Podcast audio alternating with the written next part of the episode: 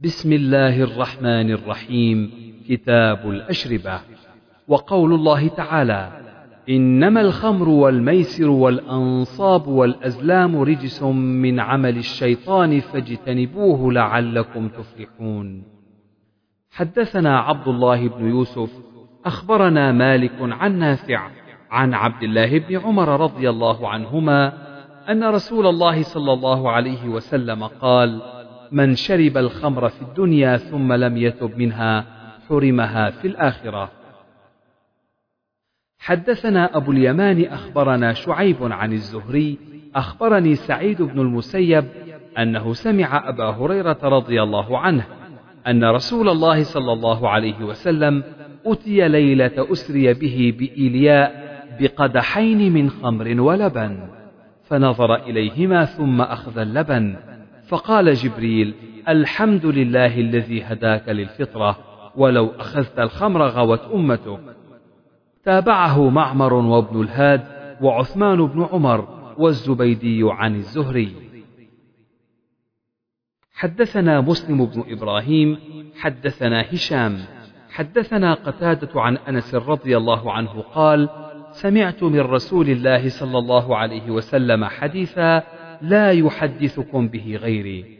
قال من أشراط الساعة أن يظهر الجهل ويقل العلم ويظهر الزنا وتشرب الخمر ويقل الرجال ويكثر النساء حتى يكون لخمسين امرأة قيمهن رجل واحد.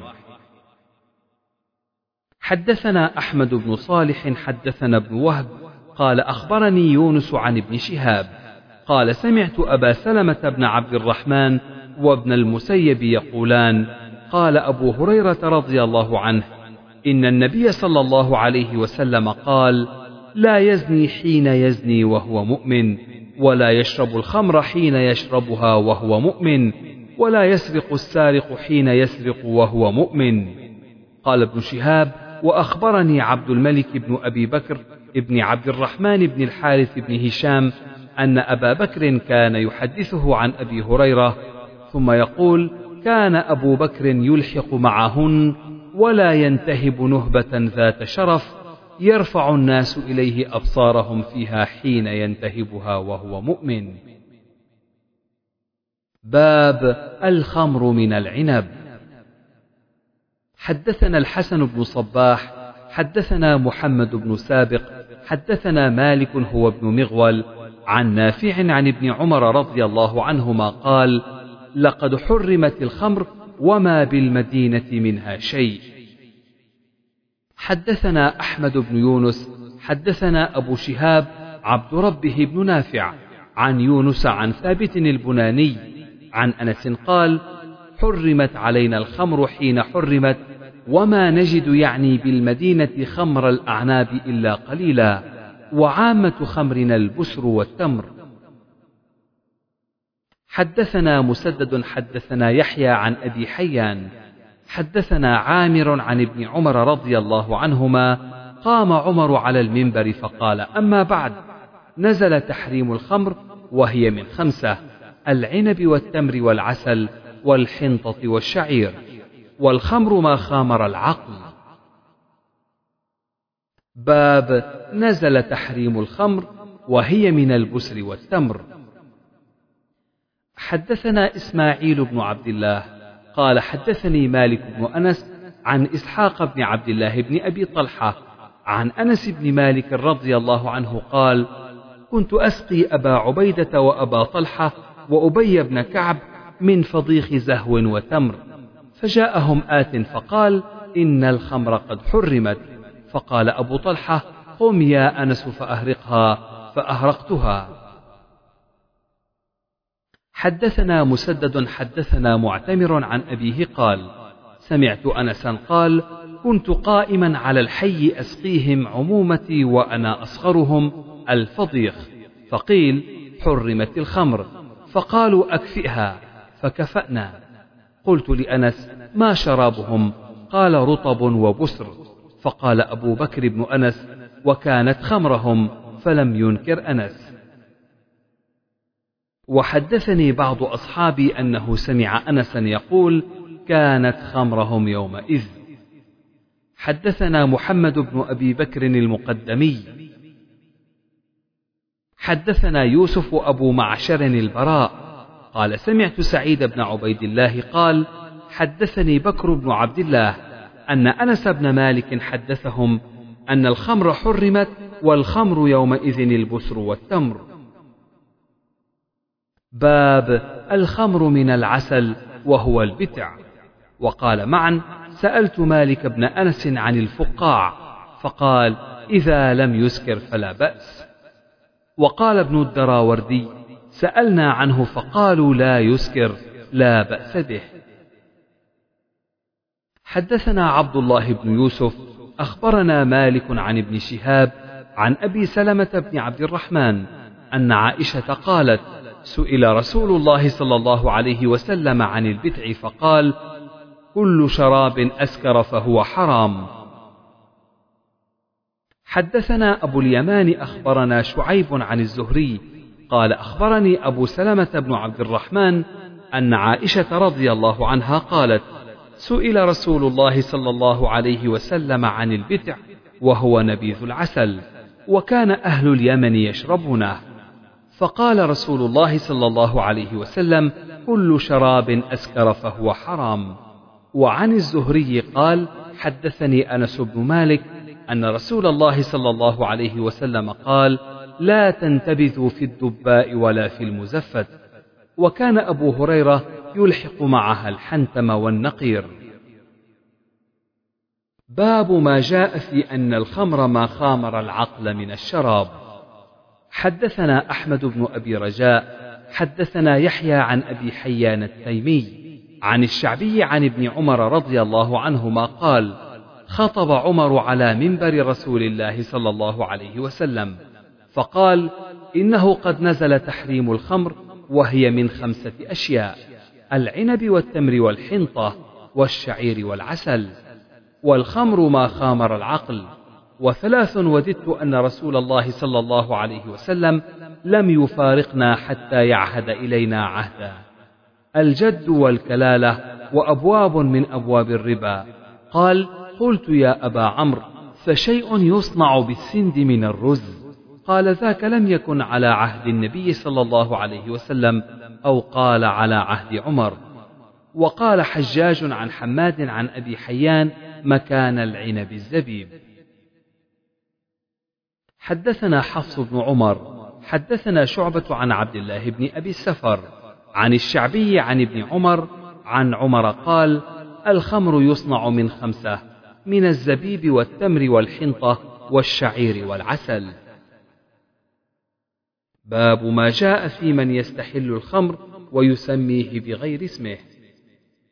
وقال هشام بن عمار حدثنا صدقة بن خالد حدثنا عبد الرحمن بن يزيد بن جابر حدثنا عطية بن قيس الكلابي حدثنا عبد الرحمن بن غنم الأشعري قال حدثني أبو عامر وأبو مالك الأشعري والله ما كذبني سمع النبي صلى الله عليه وسلم يقول ليكونن من أمتي أقوام يستحلون الحر والحرير والخمر والمعازف.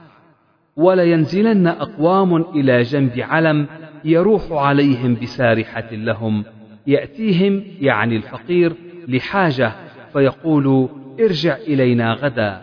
فيبيتهم الله ويضع العلم ويمسخ آخرين قردة وخنازير إلى يوم القيامة.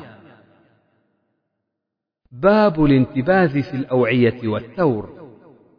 حدثنا قتيبة بن سعيد حدثنا يعقوب بن عبد الرحمن عن أبي حازم قال سمعت سهلا يقول أتى أبو أسيد الساعدي فدعا رسول الله صلى الله عليه وسلم في عرسه فكانت امرأته خادمهم وهي العروس. قال أتدرون ما سقيت رسول الله صلى الله عليه وسلم؟ أنقعت له تمرات من الليل في ثور باب ترخيص النبي صلى الله عليه وسلم في الأوعية والظروف بعد النهي.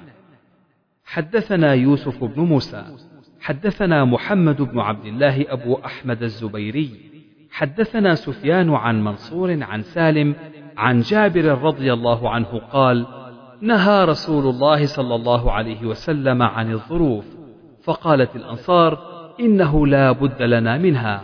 قال فلا إذن. وقال خليفة حدثنا يحيى بن سعيد حدثنا سفيان عن منصور عن سالم بن أبي الجعد بهذا.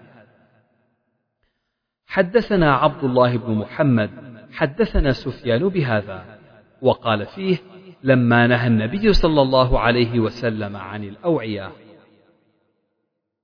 حدثنا علي بن عبد الله حدثنا سفيان عن سليمان بن أبي مسلم الأحول. عن مجاهد عن أبي عياض عن عبد الله بن عمرو رضي الله عنهما قال لما نهى النبي صلى الله عليه وسلم عن الأسقية قيل للنبي صلى الله عليه وسلم ليس كل الناس يجد سقاء فرخص لهم في الجر غير المزفد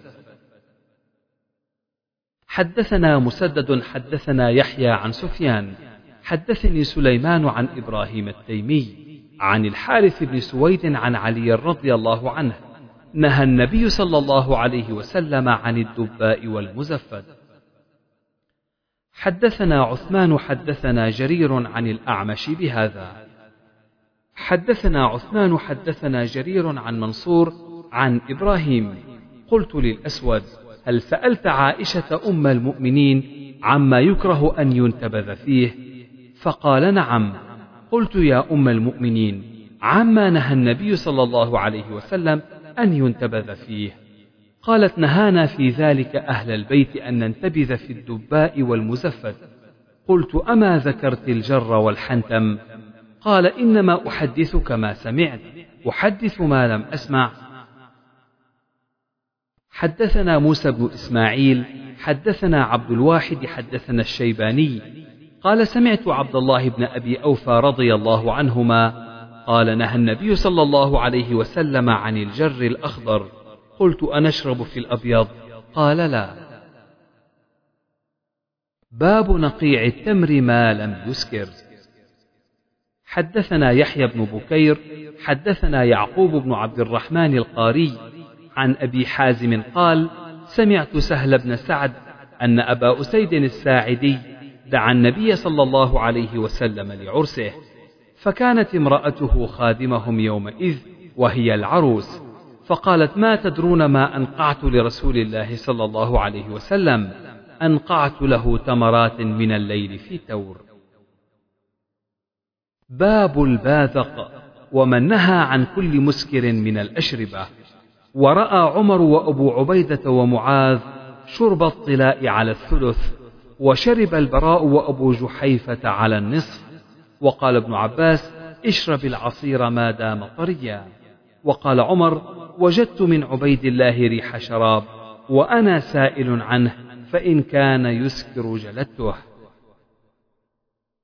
حدثنا محمد بن كثير أخبرنا سفيان عن أبي الجويرية قال سألت ابن عباس عن الباذق فقال سبق محمد صلى الله عليه وسلم الباذق فما أسكر فهو حرام.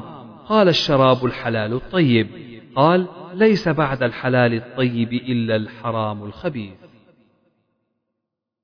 حدثنا عبد الله بن أبي شيبة حدثنا أبو أسامة حدثنا هشام بن عروة عن أبيه عن عائشة رضي الله عنها قالت: كان النبي صلى الله عليه وسلم يحب الحلوى والعسل. باب من رأى أن لا يخلط البسر والتمر إذا كان مسكرا، وألا يجعل إدامين في إدام. حدثنا مسلم حدثنا هشام حدثنا قتادة عن أنس رضي الله عنه قال: إني لأسقي أبا طلحة وأبا دجانة وسهيل بن البيضاء خليط بسر وتمر إذ حرمت الخمر فقذفتها وأنا ساقيهم وأصغرهم وإنا نعدها يومئذ الخمر. وقال أبو عمرو بن الحارث حدثنا قتادة سمع أنسا حدثنا أبو عاصم عن ابن جريج أخبرني عطاء أنه سمع جابرا رضي الله عنه يقول نهى النبي صلى الله عليه وسلم عن الزبيب والتمر والبسر والرطب. حدثنا مسلم حدثنا هشام أخبرنا يحيى بن أبي كثير عن عبد الله بن أبي قتادة عن أبيه قال نهى النبي صلى الله عليه وسلم أن يجمع بين التمر والزهو والتمر والزبيب ولينبذ كل واحد منهما على حدة. باب شرب اللبن وقول الله تعالى من بين فرث ودم لبنا خالصا سائغا للشاربين. حدثنا عبدان أخبرنا عبد الله أخبرنا يونس عن الزهري عن سعيد بن المسيب عن أبي هريرة رضي الله عنه قال اتي رسول الله صلى الله عليه وسلم ليلة أسري به بقدح لبن وقدح خمر. حدثنا الحميدي سمع سفيان أخبرنا سالم أبو النضر أنه سمع عميرا مولى أم الفضل يحدث عن أم الفضل. قالت شك الناس في صيام رسول الله صلى الله عليه وسلم يوم عرفة فأرسلت إليه بإناء فيه لبن فشرب. فكان سفيان ربما قال شك الناس في صيام رسول الله صلى الله عليه وسلم يوم عرفة. فأرسلت إليه أم الفضل فإذا وقف عليه قال هو عن أم الفضل. حدثنا قتيبة حدثنا جرير عن الأعمش عن أبي صالح وأبي سفيان. عن جابر بن عبد الله قال جاء أبو حميد بقدح من لبن من النقيع. فقال له رسول الله صلى الله عليه وسلم ألا خمرته؟ ولو أن تعرض عليه عودا. حدثنا عمر بن حفص حدثنا أبي حدثنا الأعمش. قال سمعت أبا صالح يذكر أراه عن جابر رضي الله عنه قال جاء أبو حميد رجل من الأنصار من النقيع بإناء من لبن إلى النبي صلى الله عليه وسلم فقال النبي صلى الله عليه وسلم ألا خمرته؟ ولو أن تعرض عليه عودا. وحدثني أبو سفيان عن جابر عن النبي صلى الله عليه وسلم بهذا. حدثني محمود أخبرنا النضر أخبرنا شعبة عن أبي إسحاق. قال سمعت البراء رضي الله عنه قال قدم النبي صلى الله عليه وسلم من مكة وأبو بكر معه. قال أبو بكر مررنا براع وقد عطش رسول الله صلى الله عليه وسلم. قال أبو بكر رضي الله عنه فحلبت كثبة من لبن في قدح فشرب حتى رضيت. وأتانا سراقة بن جعشم على فرس فدعا عليه فطلب إليه سراقة ألا يدعو عليه وأن يرجع ففعل النبي صلى الله عليه وسلم. حدثنا أبو اليمان أخبرنا شعيب حدثنا أبو الزناد عن عبد الرحمن عن أبي هريرة رضي الله عنه أن رسول الله صلى الله عليه وسلم قال نعم الصدقة اللقحة الصفي منحة والشاة الصفي منحة. تغدو بإناء وتروح بآخر. حدثنا أبو عاصم عن الأوزاعي عن ابن شهاب عن عبيد الله بن عبد الله عن ابن عباس رضي الله عنهما أن رسول الله صلى الله عليه وسلم شرب لبنا فمضمض وقال إن له دسما. وقال إبراهيم بن طهمان عن شعبة عن قتادة عن أنس بن مالك قال قال رسول الله صلى الله عليه وسلم رفعت إلى السدرة فإذا أربعة أنهار نهران ظاهران ونهران باطنان. فأما الظاهران النيل والفرات وأما الباطنان فنهران في الجنة. فأتيت بثلاثة أقداح قدح فيه لبن وقدح فيه عسل وقدح فيه خمر. فأخذت الذي فيه اللبن فشربت فقيل لي أصبت الفطرة؟ أنت وأمته. قال هشام وسعيد وهمام عن قتادة عن أنس بن مالك عن مالك بن صعصعة عن النبي صلى الله عليه وسلم نحوه ولم يذكروا ثلاثة أقداح. باب استعذاب الماء. حدثنا عبد الله بن مسلمة عن مالك عن إسحاق بن عبد الله أنه سمع أنس بن مالك يقول كان أبو طلحة أكثر أنصاري بالمدينة مالا من نخل وكان أحب ماله إليه بيرحاء وكانت مستقبل المسجد وكان رسول الله صلى الله عليه وسلم يدخلها ويشرب من ماء فيها طيب. قال أنس فلما نزلت لن تنالوا البر حتى تنفقوا مما تحبون. قام أبو طلحة فقال يا رسول الله إن الله يقول لن تنالوا البر حتى تنفقوا مما تحبون. وإن أحب مالي إلي بيرحاء وإنها صدقة لله أرجو برها وذخرها عند الله. فضعها يا رسول الله حيث أراك الله.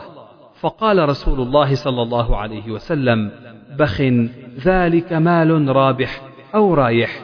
شك عبد الله وقد سمعت ما قلت وإني أرى أن تجعلها في الأقربين.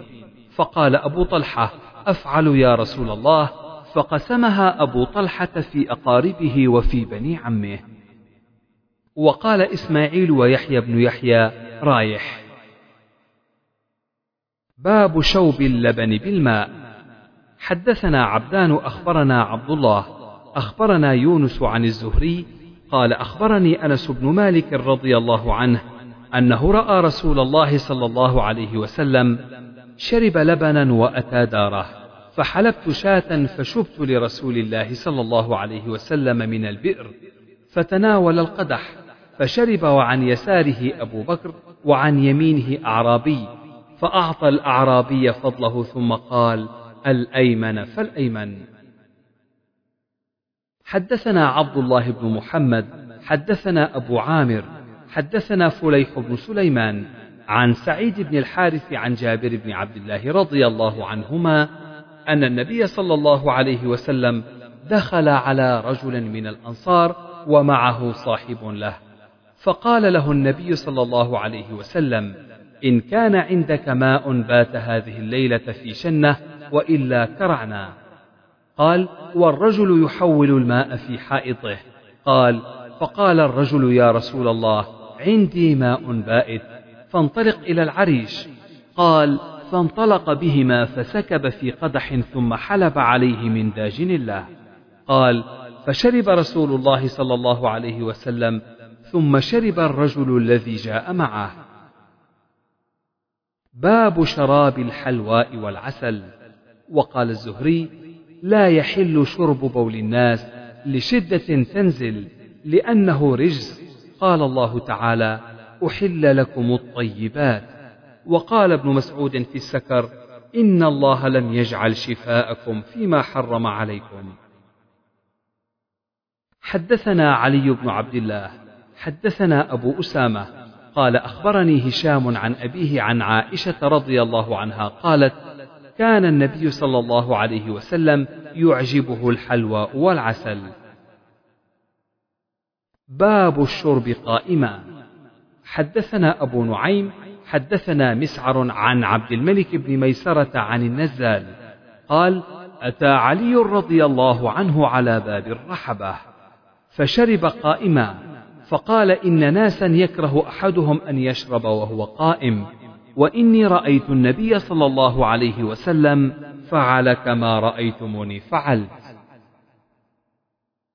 حدثنا آدم حدثنا شعبة حدثنا عبد الملك بن ميسرة سمعت النزال بن سبرة يحدث عن علي رضي الله عنه أنه صلى الظهر ثم قعد في حوائج الناس في رحبة الكوفة حتى حضرت صلاة العصر ثم أتي بماء فشرب وغسل وجهه ويديه وذكر رأسه ورجليه ثم قام فشرب فضله وهو قائم ثم قال إن ناسا يكرهون الشرب قائما وإن النبي صلى الله عليه وسلم صنع مثل ما صنعت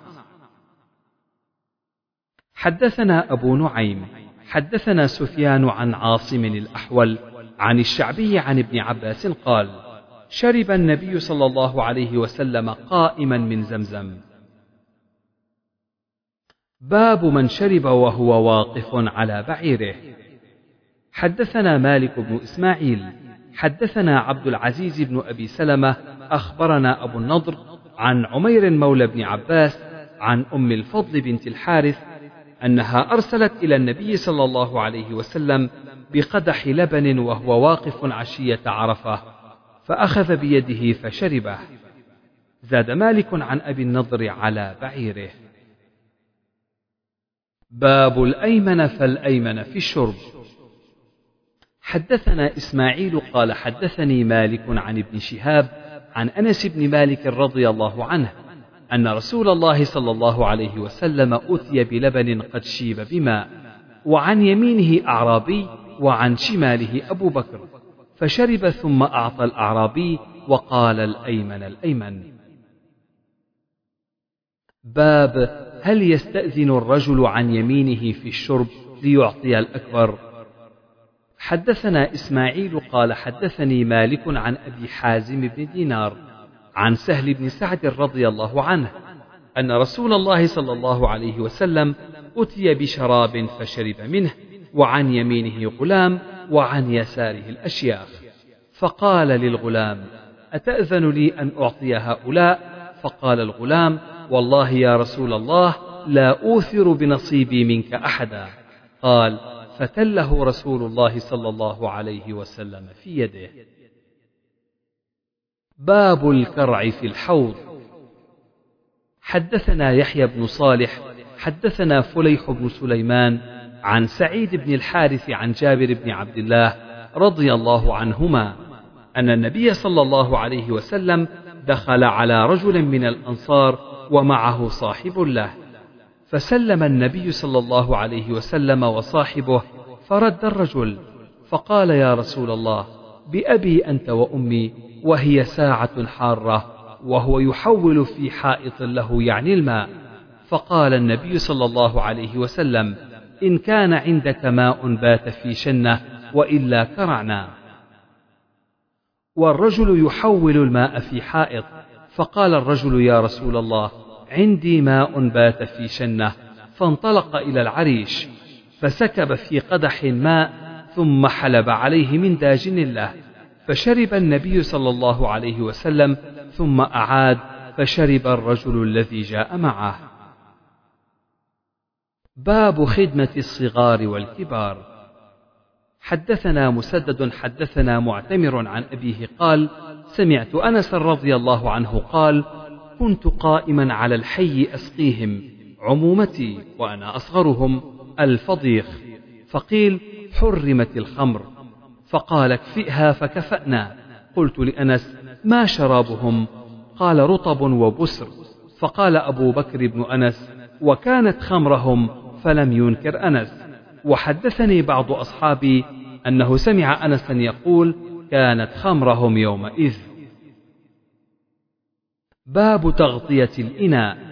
حدثنا إسحاق بن منصور أخبرنا روح بن عبادة أخبرنا ابن جريج قال أخبرني عطاء أنه سمع جابر بن عبد الله رضي الله عنهما يقول قال رسول الله صلى الله عليه وسلم إذا كان جنح الليل أو أمسيتم فكفوا صبيانكم فإن الشياطين تنتشر حينئذ فإذا ذهب ساعة من الليل فحلوهم فأغلقوا الأبواب واذكروا اسم الله فإن الشيطان لا يفتح بابا مغلقا. وأوكوا قربكم واذكروا اسم الله وخمروا آنيتكم واذكروا اسم الله. ولو أن تعرضوا عليها شيئا وأطفئوا مصابيحكم. حدثنا موسى بن إسماعيل حدثنا همام عن عطاء عن جابر أن رسول الله صلى الله عليه وسلم قال أطفئوا المصابيح إذا رقدتم وغلقوا الأبواب وأوكوا الأسقية وخمروا الطعام والشراب. وأحسبه قال ولو بعود تعرضه عليه. باب اختناث الأسقية حدثنا آدم حدثنا ابن أبي ذئب عن الزهري عن عبيد الله بن عبد الله بن عتبة عن أبي سعيد الخدري رضي الله عنه قال نهى رسول الله صلى الله عليه وسلم عن اختناث الأسقية يعني أن تكسر أفواهها فيشرب منها. حدثنا محمد بن مقاتل أخبرنا عبد الله أخبرنا يونس عن الزهري قال حدثني عبيد الله بن عبد الله أنه سمع أبا سعيد الخدري يقول سمعت رسول الله صلى الله عليه وسلم ينهى عن اختناث الأسقية. قال عبد الله قال معمر أو غيره هو الشرب من أفواهها. باب الشرب من فم السقاء. حدثنا علي بن عبد الله حدثنا سفيان حدثنا أيوب. قال لنا عكرمة ألا أخبركم بأشياء قصار؟ حدثنا بها أبو هريرة نهى رسول الله صلى الله عليه وسلم عن الشرب من فم القربة أو السقاء. وأن يمنع جاره أن يغرز خشبه في داره. حدثنا مسدد حدثنا إسماعيل. أخبرنا أيوب عن عكرمة عن أبي هريرة رضي الله عنه. نهى النبي صلى الله عليه وسلم أن يشرب من في السقاء. حدثنا مسدد حدثنا يزيد بن زريع. حدثنا خالد عن عكرمة عن ابن عباس رضي الله عنهما قال نهى النبي صلى الله عليه وسلم عن الشرب من في السقاء باب التنفس في الإناء. حدثنا أبو نعيم حدثنا شيبان عن يحيى عن عبد الله بن أبي قتادة عن أبيه. قال قال رسول الله صلى الله عليه وسلم إذا شرب أحدكم فلا يتنفس في الإناء. وإذا بال أحدكم فلا يمسح ذكره بيمينه وإذا تمسح أحدكم فلا يتمسح بيمينه. باب الشرب بنفسين أو ثلاثة. حدثنا أبو عاصم وأبو نعيم قال حدثنا عزرة بن ثابت قال أخبرني ثمامة بن عبد الله قال كان أنس يتنفس في الإناء مرتين أو ثلاثا وزعم أن النبي صلى الله عليه وسلم كان يتنفس ثلاثا. باب الشرب في آنية الذهب. حدثنا حفص بن عمر حدثنا شعبة عن الحكم عن ابن أبي ليلى قال كان حذيفة بالمداين فاستسقى فأتاه دهقان بقدح فضة فرماه به فقال إني لم أرمه إلا أني نهيته فلم ينته. وإن النبي صلى الله عليه وسلم نهانا عن الحرير والديباج والشرب في آنية الذهب والفضة وقال هن لهم في الدنيا وهي لكم في الآخرة. باب آنية الفضة. حدثنا محمد بن المثنى حدثنا ابن أبي عدي عن ابن عون عن مجاهد عن ابن أبي ليلى قال خرجنا مع حذيفة ذكر النبي صلى الله عليه وسلم. قال لا تشربوا في آنية الذهب والفضة ولا تلبسوا الحرير والديباج فإنها لهم في الدنيا ولكم في الآخرة. حدثنا إسماعيل قال حدثني مالك بن أنس عن نافع عن زيد بن عبد الله بن عمر عن عبد الله بن عبد الرحمن بن أبي بكر الصديق عن أم سلمة زوج النبي صلى الله عليه وسلم أن رسول الله صلى الله عليه وسلم قال الذي يشرب في إناء الفضة إنما يجرجر في بطنه نار جهنم. حدثنا موسى بن إسماعيل حدثنا أبو عوانة عن الأشعث بن سليم عن معاوية بن سويد بن مقرن عن البراء بن عازب قال أمرنا رسول الله صلى الله عليه وسلم بسبع ونهانا عن سبع. أمرنا بعيادة المريض واتباع الجنازة وتشميت العاطس وإجابة الداعي وإفشاء السلام ونصر المظلوم وإبرار المقسم. ونهانا عن خواتيم الذهب وعن الشرب في الفضة أو قال آنية الفضة وعن المياثر والقسي وعن لبس الحرير والديباج والاستبرق باب الشرب في الأقداح. حدثني عمرو بن عباس حدثنا عبد الرحمن. حدثنا سفيان عن سالم أبي النضر عن عمير مولى أم الفضل عن أم الفضل أنهم شكوا في صوم النبي صلى الله عليه وسلم يوم عرفة فبعث إليه بقدح من لبن فشربه. باب الشرب من قدح النبي صلى الله عليه وسلم وآنيته. وقال أبو بردة قال لي عبد الله بن سلام ألا أسقيك في قدح شرب النبي صلى الله عليه وسلم فيه؟ حدثنا سعيد بن أبي مريم حدثنا أبو غسان قال حدثني أبو حازم عن سهل بن سعد رضي الله عنه قال ذكر للنبي صلى الله عليه وسلم امرأة من العرب فأمر أبا أسيد الساعدي أن يرسل إليها فأرسل إليها فقدمت فنزلت في أجم بني ساعدة فخرج النبي صلى الله عليه وسلم حتى جاءها فدخل عليها فإذا امرأة منكسة رأسها فلما كلمها النبي صلى الله عليه وسلم قالت أعوذ بالله منك فقال قد أعذتك مني فقالوا لها أتدرين من هذا؟ قالت لا قالوا هذا رسول الله صلى الله عليه وسلم جاء ليخطبك. قالت كنت أنا أشقى من ذلك. فأقبل النبي صلى الله عليه وسلم يومئذ حتى جلس في سقيفة بني ساعدة هو وأصحابه ثم قال اسقنا يا سهل. فخرجت لهم بهذا القدح فأسقيتهم فيه. فأخرج لنا سهل ذلك القدح فشربنا منه. قال ثم استوهبه عمر بن عبد العزيز بعد ذلك فوهبه له. حدثنا الحسن بن مدرك قال حدثني يحيى بن حماد. أخبرنا أبو عوانة عن عاصم الأحول قال رأيت قدح النبي صلى الله عليه وسلم عند أنس بن مالك وكان قد انصدع فسلسله بفضة. قال وهو قدح جيد عريض من نضار. قال قال أنس لقد سقيت رسول الله صلى الله عليه وسلم في هذا القدح أكثر من كذا وكذا. قال وقال ابن سيرين إنه كان فيه حلقة من حديد فأراد أنس أن يجعل مكانها حلقة من ذهب أو فضة فقال له أبو طلحة لا تغيرن شيئا صنعه رسول الله صلى الله عليه وسلم فتركه. باب شرب البركة والماء المبارك.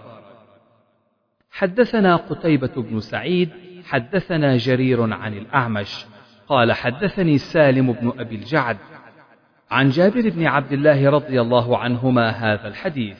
قال قد رأيتني مع النبي صلى الله عليه وسلم وقد حضرت العصر وليس معنا ماء غير فضلة فجعل في إناء فأتي النبي صلى الله عليه وسلم به فأدخل يده فيه وفرج أصابعه ثم قال حي على أهل الوضوء البركة من الله.